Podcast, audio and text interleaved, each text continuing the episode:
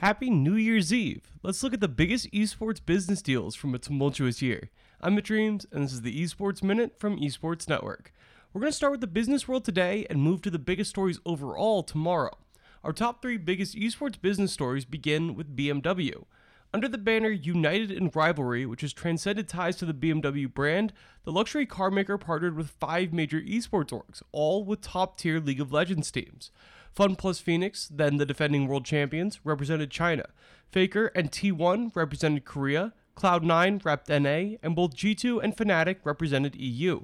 Across the board, top tier teams with huge fan bases. At the time, Christopher Koenig, a spokesperson for BMW, said to me for an Adweek article, quote, we are professionals when it comes to marketing to our sales funnel and our traditional marketing group. But when it comes to younger target group, Generation Y, millennials, we only have partial answers on how to reach them. Then there's the even more important, the future target group of Generation Z. We have almost no answers on how to reach them. Esports, for us, is a channel to reach this group. End quote. And I think that really sums up the value of esports for brands and why esports will continue to become a central part of smart brands' marketing strategies going forward. Number two on our list, YouTube Gaming acquires the broadcast rights for the Overwatch and Call of Duty leagues. In a year that was marked by competitions between streaming giants, and we'll talk about Mixer tomorrow, trust me, YouTube's acquisition of two major esports properties was a key moment in the site's growth into live viewing.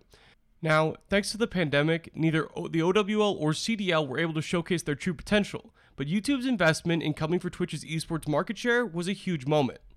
And finally, the most controversial brand deal of the year, the LEC and Blast Premier partnering with Neom, a futuristic city planned by Saudi Arabia.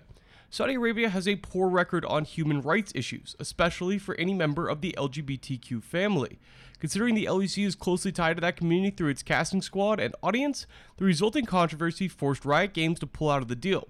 While this was happening, Blast Premier avoided a lot of the public facing controversy, despite also partnering with Neom at the same time. Still, they too pulled out of the deal a few weeks after Riot Games pulled out.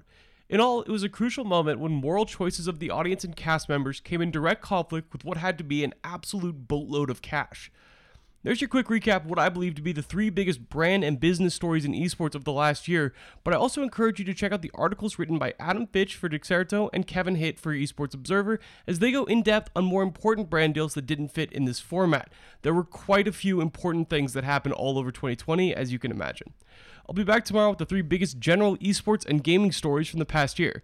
Have a happy new year, and may 2021 bring better things for all.